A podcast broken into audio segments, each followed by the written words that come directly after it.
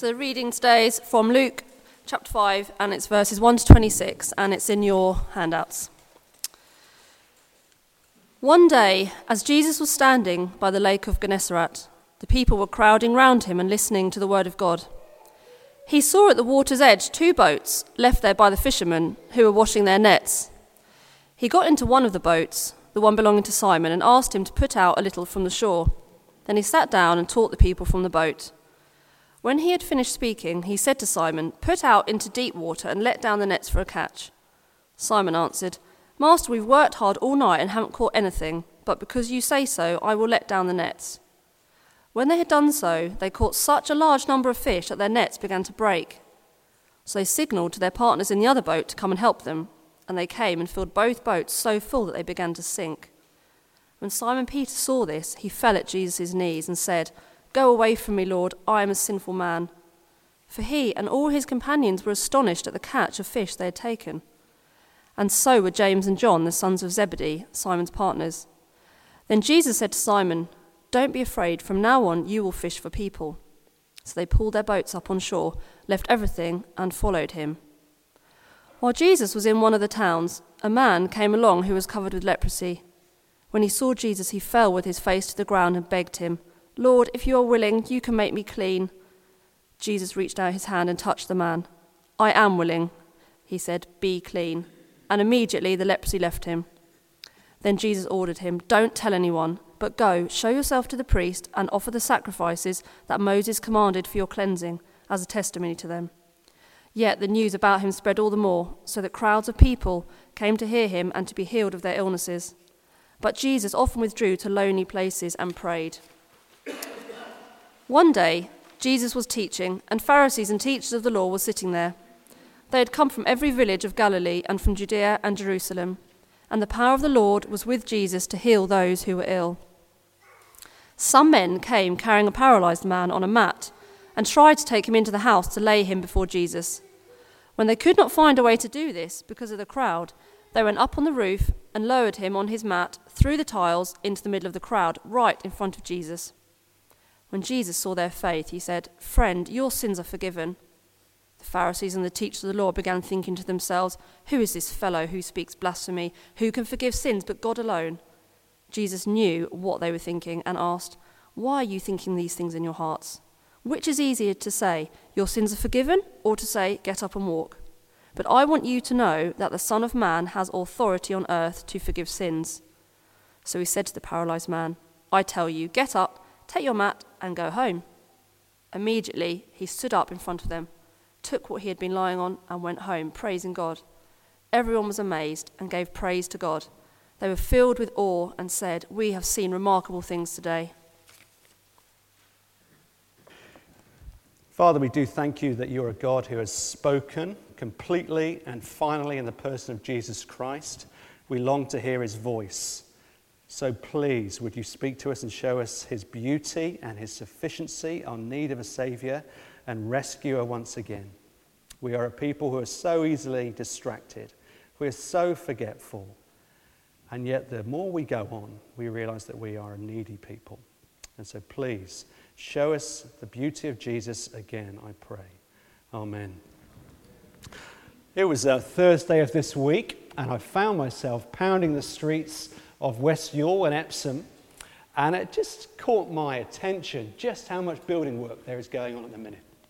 Because of uh, stamp duty, due to uh, Mr. Osborne and one or two other factors, less people are moving, more people are extending.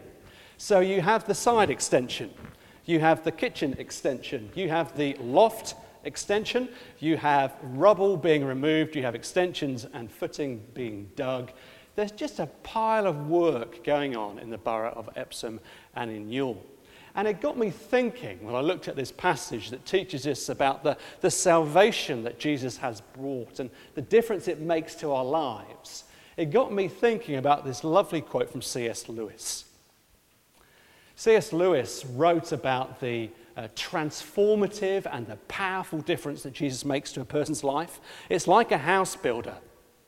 He said that humans Humans, people, we're interested in building, in building houses, but God is in the business of building homes. And C.S. Lewis says this It's interesting. Imagine yourself to be, every person here, imagine yourself to be a living house. You are a living house. And the thing is that God moves into your life, He moves into your living house, and He starts to change things. The first thing you notice is He starts to change things that you expect because the guttering needs fixing, and the tiling's a bit wonky, and the electrics are a bit duff, so they get done as well, and everything is as expected. But then God starts to really go to work at things in a new way in your life, in your living house. He starts to take a sledgehammer to a wall here and there. He starts to put on not just a kitchen extension, but a whole new wing. You might think that God is some sort of religious insurance, but the more you come confronted with the person of the Lord Jesus, the more you see that He's actually, He's not building some sort of cottage. He's not making you into something beautiful and twee. He's in the business of transforming you into a palace where he can live. Humans build, they build hollow houses, but God is in the business of building a living home where he can dwell. That's the message of the whole Bible. God is in the business of redemption, of rescue, of transformation. Not small change, significant, meta, big, grand change. He's after you and after your heart for somewhere to live in. It's transformation, it's global. That's the, uh, the message of Luke 5. Back in Luke 4, where we were last week, verse 18, the Lord Jesus is there. He comes into the temple. He chooses the scroll of Isaiah and he says, This message is about me. And initially, those people who, who heard it thought, Yep, we're right behind you. And then the penny drops and they want to kill him. Jesus says, This is the salvation that I bring. It's about liberation to you because you're in captivity. It's about giving you sight because actually you're blind. It's about giving you freedom and release. It's about blessing you in so many spiritual ways, but also in this world. And Luke doesn't want us to be in any doubt at all about the reality of spiritual transformation, the reality of the, the new home that Jesus is building in your life if you're a Christian. Jesus comes in with a sledgehammer and transforms your life. Not just small change, global change, mentally, uh, psychologically, a new identity, new priorities. That's the message of the gospel. Sometimes this change will, will be quick and radical. Sometimes it will be slow and deliberate, but just as radical. And having kind of explained these terms of liberation from captivity, chapter 4, verse 18, and, and proclamation of good news and a spiritual poverty, Luke wants to actually earth this now and go from kind of ethereal and, and big concepts to actually saying, this is the difference it makes to your life. And here are three stories to prove my point, says Luke. It's the first three stories in chapter 5. It's the calling of the first disciples, an encounter with a leprous person, and someone who's got chronic, uh, debilitating uh, life up to the encounter with Jesus. Someone who's a paralytic, someone whose legs don't work. But Jesus is in the business of transformation. And Luke says, this is what that salvation will look like in your life when Jesus comes in to build himself a home where he can dwell Let's look at the first story together, verses 1 to 11. Jesus' salvation, Jesus' salvation transforms our relationship with ourselves. Okay, that's the first point from the first story. Jesus' salvation, this, this liberty, this release from captivity, this uh, sight to blind people, what does that look like? Here's what it looks like. If you know Jesus in your life, it's about transformation and it transforms our relationship to ourselves. Verses 1 to 11. Look at verse 3. Here's Simon, he's teaching in the boat, teaching, rather, he's fishing. He's a fisherman, and Jesus says, Can you just set out a little bit? I need to borrow your boat to create a natural amphitheater so I can preach and teach. That's why I've come. It's been a long night for Simon. He's been fishing hard and catching nothing. But having finished teaching, verse 4, he tells Simon to, to go out again I know fish come out at night, says Jesus, but I want you to go out in the daytime and try again. And Simon would have said something like, Well, Jesus, you're a, you're a carpenter, I'm a fisherman. Yeah? But okay, I'll go out again. So he goes out in the daytime, not the nighttime, and verse 4 let down your nets. says the Lord Jesus. Verse 6 he lets down his nets, and there's the greatest catch of fish he's ever had in his whole life. It is supernaturally large, it is miraculously big. Verse 7 it's not just so big that there's enough for his own bank account to go through the roof and for his own boat to sink. Verse 7 there's enough for even that a second boat comes along, and there's too much for even that. This is a huge catch of fish, so that both boats are actually sinking.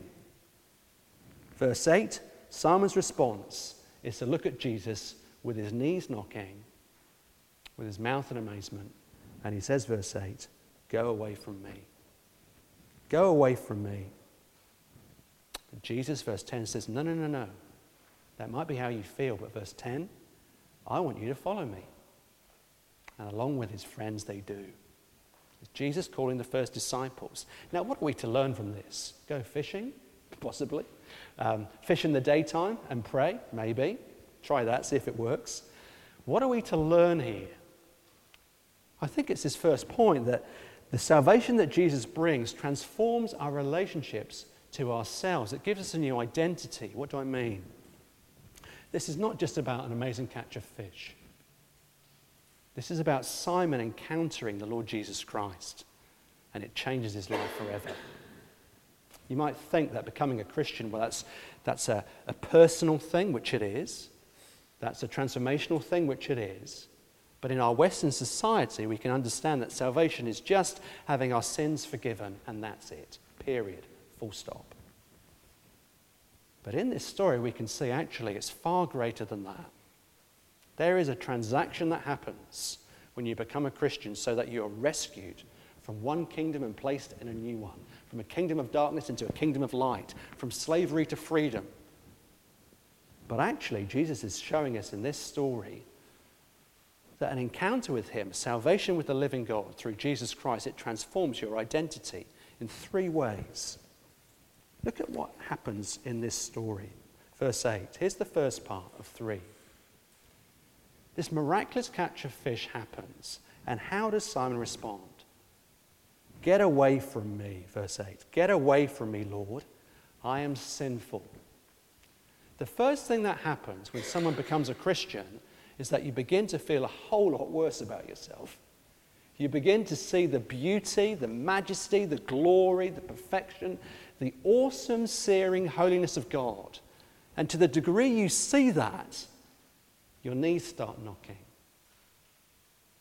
Awe, reverence, holy fear, a self quaking within your own spirit. And you want to say, just like Simon, get away from me. How can you, the Holy One, be close to me? Don't you know what I've done? Don't you know the mistakes that I've made? Don't you know the beds that I've slept in? Don't you know the things that I've watched? Get away from me. I'm a sinful person. Every time in the Bible, when God comes close to a person, this is the reaction they have biblically. Get away from me. Think of Abraham. Think of Moses in the burning bush. Take off your shoes. You're in a holy place. Think of Ezekiel seeing a glory, just the, just the hem of a robe in the temple.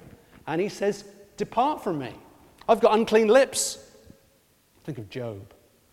Job sees something of the glory of God as God speaks at the end of the book of Job. And what's his response? Silence. He's nothing to say when he's spoken a lot. Think of Peter. Think of Paul. Maybe think in your own life. One of the signs that, signs that God is at work in your life is that He comes with a sledgehammer in to your experience. And the first part of this transformation in your own being is that you see the glory of God and you want to say, Get away from me. Because you are holy and I'm not. You are pure and I'm not pride is replaced with humility. The second thing, notice at verse 10, at the very same point that Simon says, I'm a sinner, you are holy, get away from me, Jesus comes close and he affirms him in a way that he's never been affirmed before. Verse 10. Simultaneously, he's feeling the worst he's ever felt and the most loved he's ever felt. Verse 10. Jesus says, with such warmth, I'm sure, don't be afraid. Don't be afraid of me. From now on, you will catch men. You're good at catching things. Well, perhaps you're not because you didn't catch so much. But with me, you will. But no longer will you catch fish, you're going to catch men. Now, this translation is very unhelpful. The, uh, the actual Greek word has the sentiment of giving liberty to people. That's what Jesus has said in chapter 4. Being a Christian, being engaged with the mission of God in the kingdom of God, is about saving people, about giving liberation and freedom through Jesus Christ. That's what catching people means. Jesus doesn't say, Do you want to sign up for a few courses? Jesus says, I want you to be part of my family. I want you to be part of my mission. I want to come into your life and revolutionize it from the inside out. Look at this Simon Peter, with his miraculous catch of fish, is experiencing a real tension. I mean, think what's on the shore. What is on the shore as he comes to shore? It's not just the nets, it's not just the boats. These nets are filled with everything Simon Peter needs for economic stability. This is, in all probability, the biggest catch of fish he's ever and will ever have. And yet, Jesus is saying, you need to walk away from that. You need to walk away from the economic stability, from the financial security that you think are in those nets that I've just given to you, because I've got something even more important than that for you to be engaged in. Transforming his identity, transforming his priorities. And look at verse 11, is the third thing. They left everything and followed him. They left everything and followed him. He's on the cusp of professional uh, greatness, of economic security, as we've said, and success. But Jesus says, I'm going to come into your life and change your priorities so that I want you to walk away from that and to follow me. That's what happens when Jesus comes into your life, just from the first encounter, verses 1 to 11. He gives you new goals. It gives you a new definition of security. It gives you new priorities. Uh, your identity is revolutionized. Your work is refocused. Your attitude to money, your attitude to your status in society, your attitude to everything is changed and brought into line with his priorities. And that's what happens to Simon, to Simon Peter. It's interesting, he's only called Simon Peter here in the whole Gospels. So that this transformation is happening from within his own life. I want you not to catch fish, but to rescue people. One of the signs that you're encountering Jesus is that this starts to happen. Simultaneously, you see the holiness of God. How can I come so close to a God that we've sung about this morning before our God? Or behold our God seated on his throne, Come, let us adore him. How can you come close to a God like that? Through Jesus, who simultaneously affirms Simon and gives him new priorities. It's transformation. It's transformation. It's transformation uh, to ourselves, but secondly, in the second story, beginning in verse 12, Jesus' salvation doesn't just rewire who we are ourselves, it, it rewires, it transforms our understanding of, of other people. It's the second point. It transforms our understanding of ourselves, but secondly, it transforms our relationships with other people. Look at verse 12. It's this terrible story of personal and physical pain. There's a man who is full of leprosy. His whole body is riddled with it.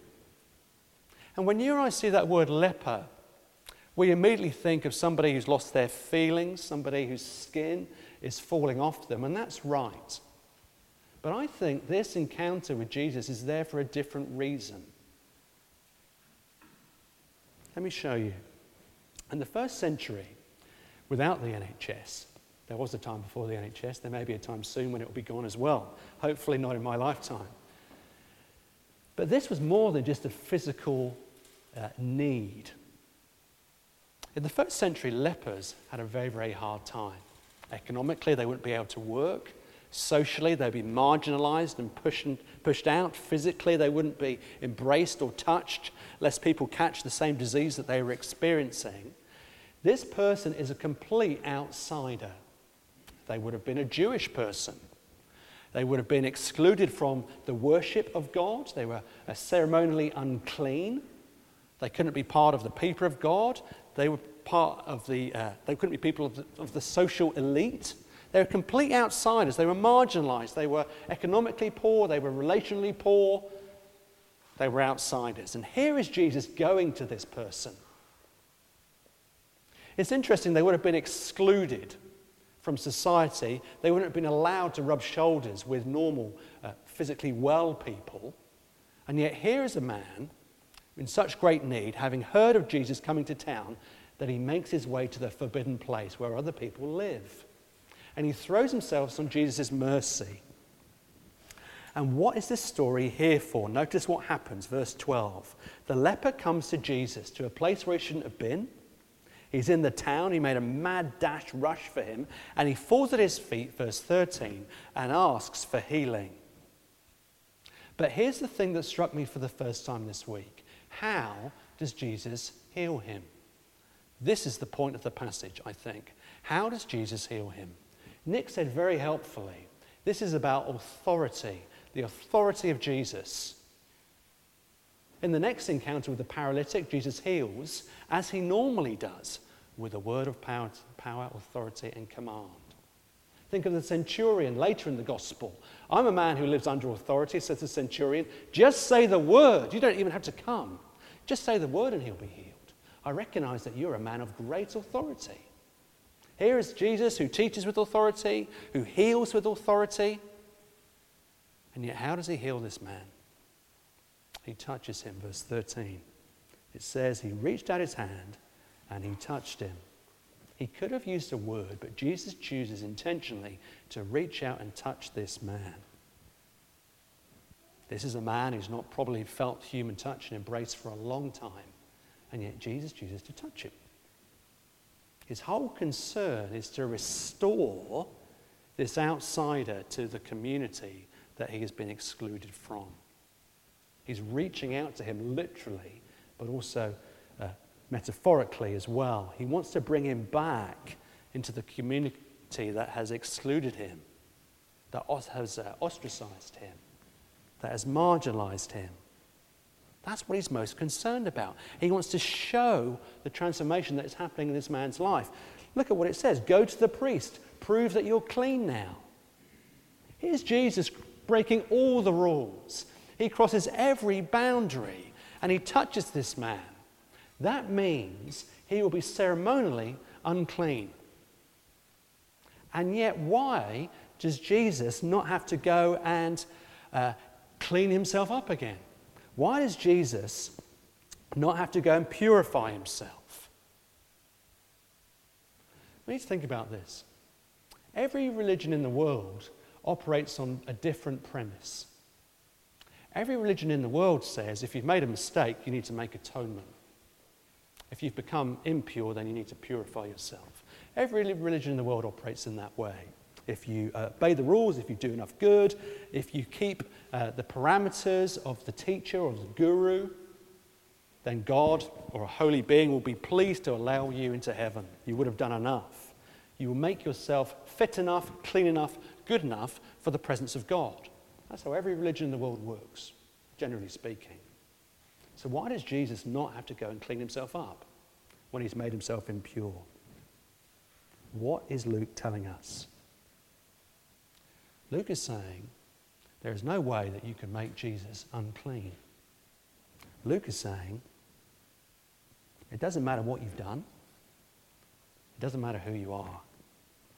You can be made fit for the presence of God by coming into an encounter with this person, with the Lord Jesus Christ.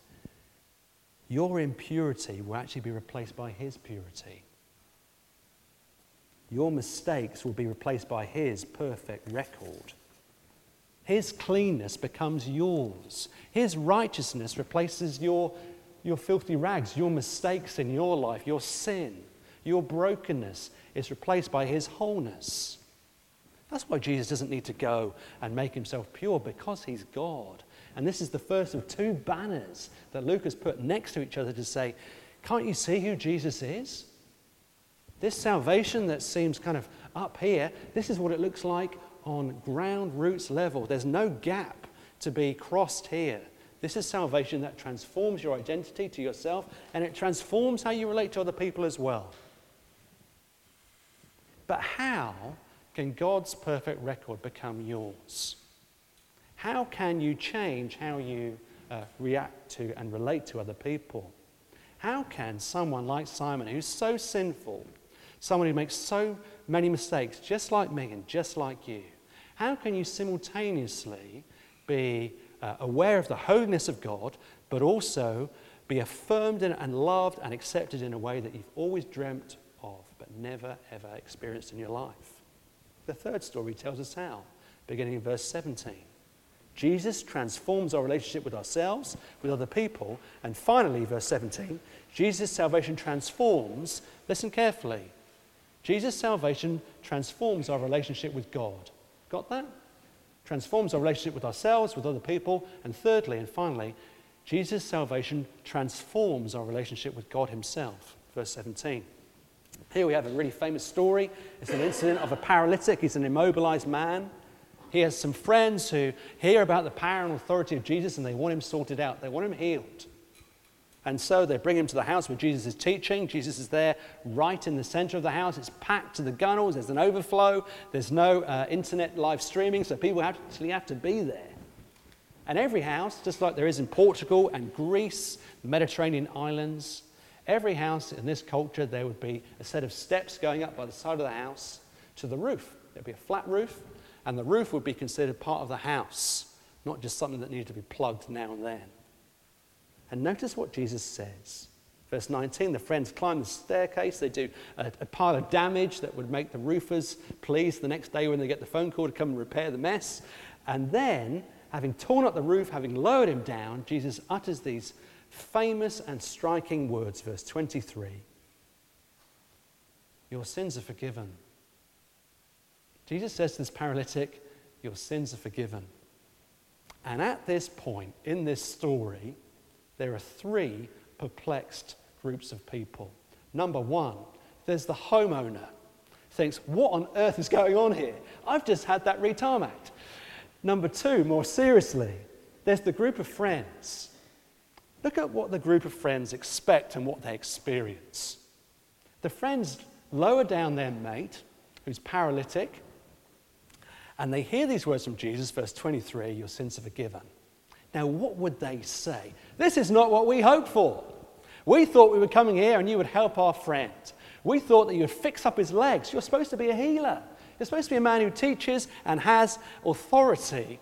And now we've wrecked a roof. You've not given us what we signed up for. We're out of here. They could have said that. But what do they say? Do you know the number of a good lawyer? Because we're going to get sued for the damage we've done. They don't say that either. They don't say thank you very much. What do they say? You've just said walk. We don't want you to say walk. We want you to say get up. And now you've said your sins are forgiven. That's not what we're here for. Look at the second or the third group of people. You've got the, the owner who's fed up. You've got the friends who are saying, This is not why we've come here. Then you've got the Pharisees. Look at what they say. Verse 21. The Pharisees and the teachers of the law, people who know their Bible, they ask a question How can he forgive sins? Only God can forgive sins. And when Jesus Christ looked at the man, he says, All your sins are forgiven. And the Pharisees, when they heard him say that, knew exactly what Jesus was saying. Jesus is putting a second big banner saying, I am God. I don't need to get clean. I take people's impurity upon myself. I take their sin and their need and brokenness. I reach out to lepers and make them whole again. And here in this third story, it shows us the transformative power. What happens when God comes into your life, in your relationship with God? Your sins are forgiven. That's your greatest need.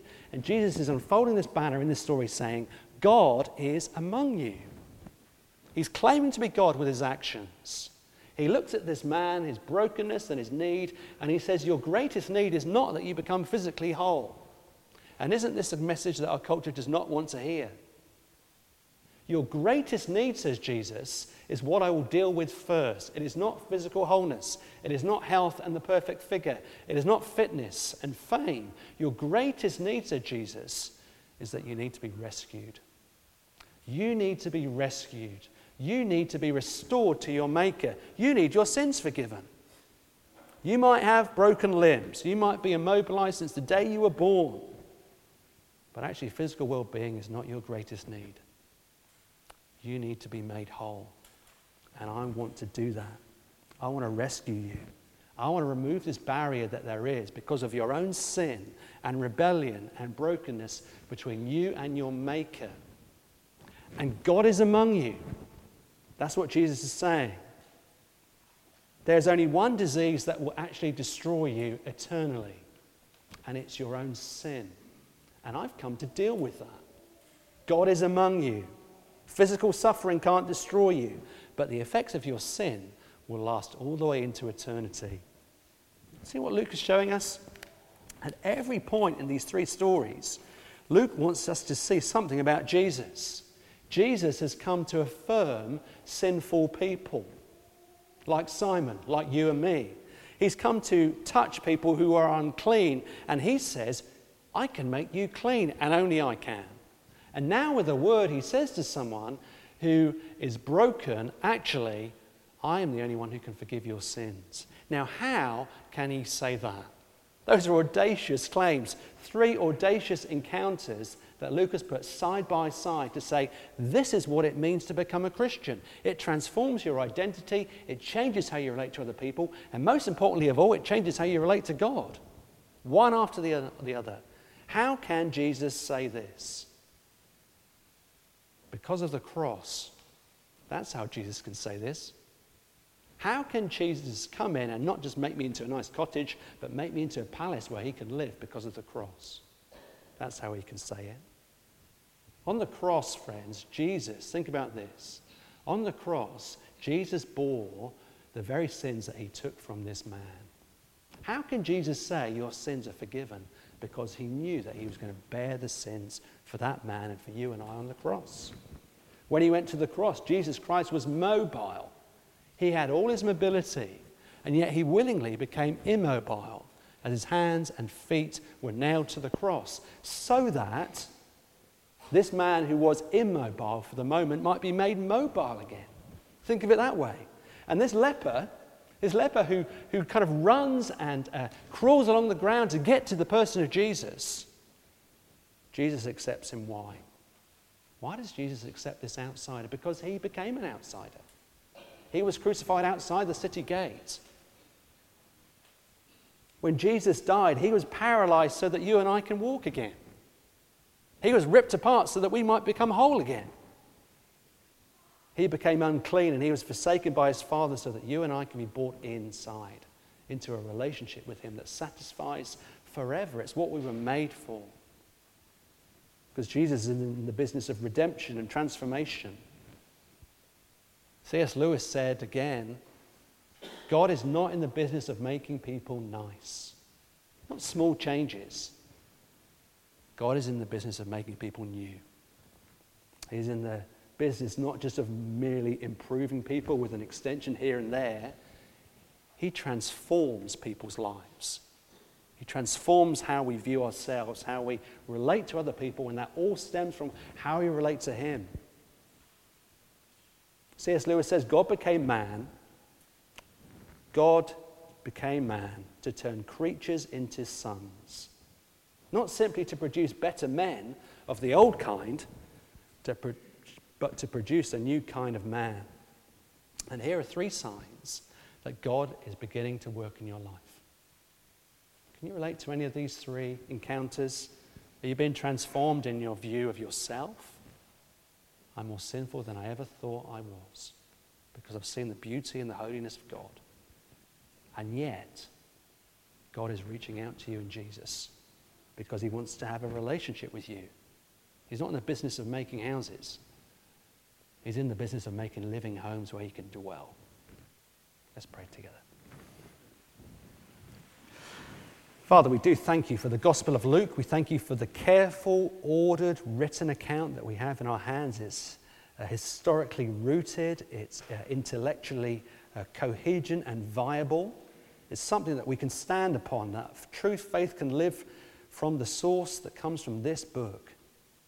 Pray for friends amongst us that are not yet Christians, I pray that they'll continue to be dealt with by you.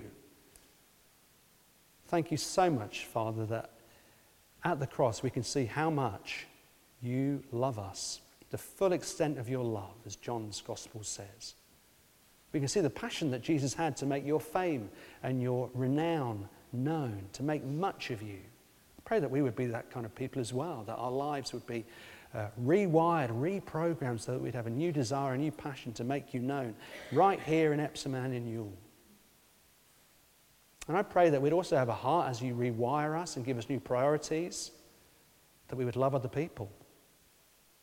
But I pray our first priority would be to love you more. So help us to think through this, I pray, and to be changed by the gospel every single day. Amen.